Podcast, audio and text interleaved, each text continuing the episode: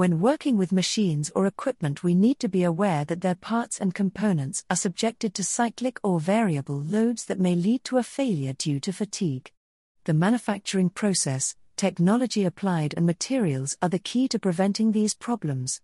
Keep listening and discover our 10 suggestions. The fatigue strength of materials is very sensitive to various external factors and internal factors, including the shape and size of parts, surface finish and use conditions, and internal factors including the composition of the material itself, organizational state, purity, and residual stress. A slight change of these factors will cause the fluctuation or even a great change of the fatigue property of the material. Things to keep in mind to prevent material fatigue.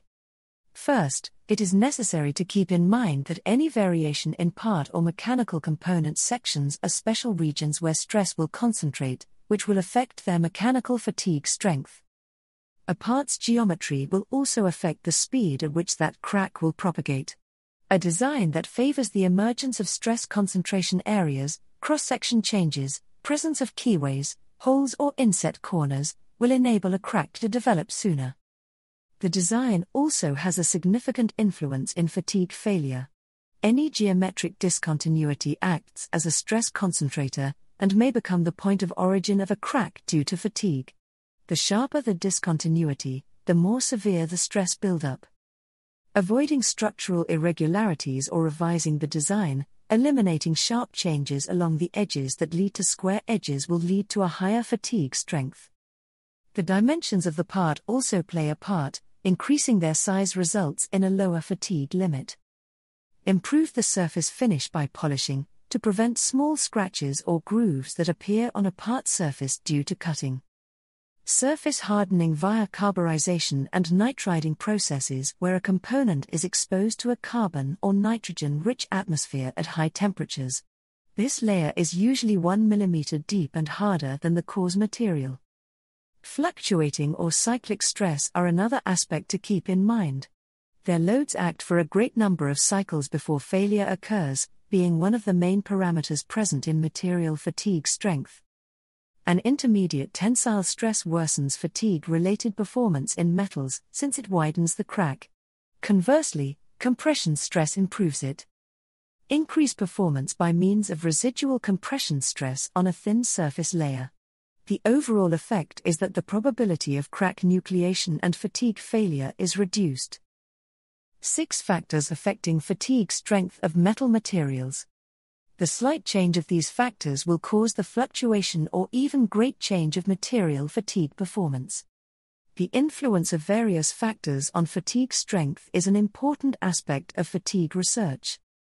This research will provide the basis for the reasonable structural design of the parts, the correct selection of materials, and the reasonable formulation of various cold and hot processing technologies, so as to ensure that the parts have high fatigue performance. The influence of various factors on fatigue strength is an important aspect of fatigue research. This research will provide the basis for reasonable structural design of parts, correct selection of materials, and reasonable formulation of various cold and hot processing technologies, so as to ensure high fatigue performance of parts. The effect of stress concentration. Conventional fatigue strength is measured with carefully machined smooth specimens, however, the actual mechanical parts are inevitably there are different forms of notch, such as steps, keyways, threads, and oil holes. The existence of these notches causes stress concentration, so that the maximum actual stress at the root of the notches is far greater than the nominal stress borne by the parts, and the fatigue failure of the parts often starts from here. Theoretical stress concentration coefficient KT, under ideal elastic conditions, the ratio of the maximum actual stress and nominal stress at the root of the notch obtained from the elastic theory. The effective stress concentration factor, or fatigue stress concentration factor, KF, is the ratio of the fatigue limit sigma minus 1 of the smooth sample to the fatigue limit sigma 1 n of the notched sample. The effective stress concentration factor is not only affected by the size and shape of components, but also by the physical properties of materials, processing, heat treatment, and other factors. The effective stress concentration coefficient increases with the increase of notch sharpness, but is usually less than the theoretical stress concentration coefficient. Fatigue notch sensitivity coefficient Q. Fatigue notch sensitivity coefficient represents the sensitivity degree of material to fatigue notch, which can be calculated as follows 2. The influence of size factor. Due to the inhomogeneity of the material itself and the existence of internal defects, the increase of the size will lead to the increase of the failure probability of the material, thus reducing the fatigue limit of the material. The existence of size effect is the laboratory small sample measured fatigue data used in the large size is an important problem in the actual parts, because cannot make the actual size of the parts of stress concentration and stress gradient completely similar to reappear in the small sample, resulting in the laboratory results and some specific parts touch each other between the fatigue damage. 3. The influence of surface processing state. There are always uneven machining marks on the machinated surface.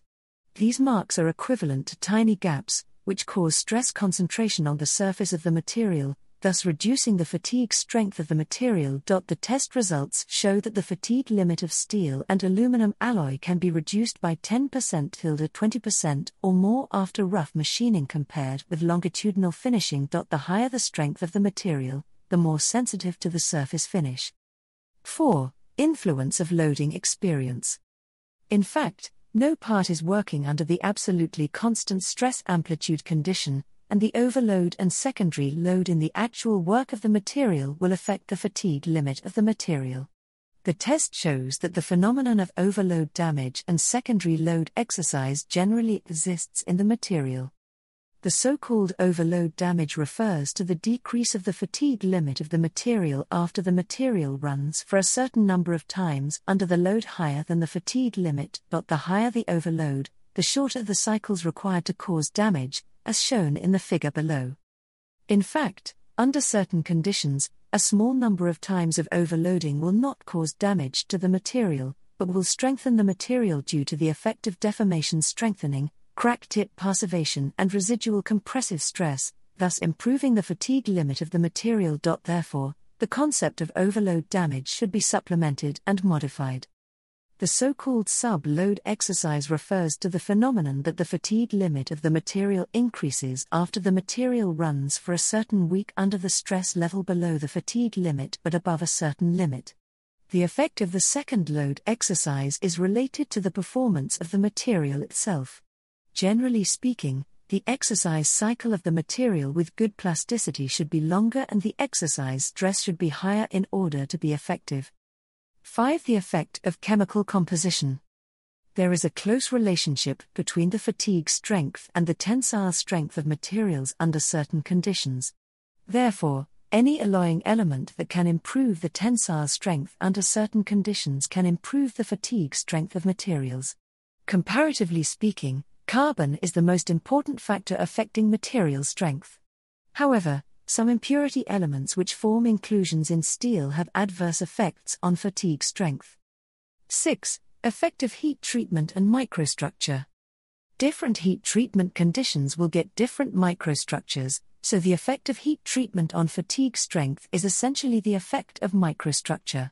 The same composition of the material, because of different heat treatment, although the same static strength can be obtained, because of the different structure, fatigue strength can be changed in a considerable range.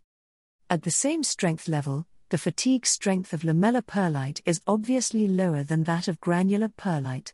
For the same granular pearlite, the finer the cementite particles are, the higher the fatigue strength is.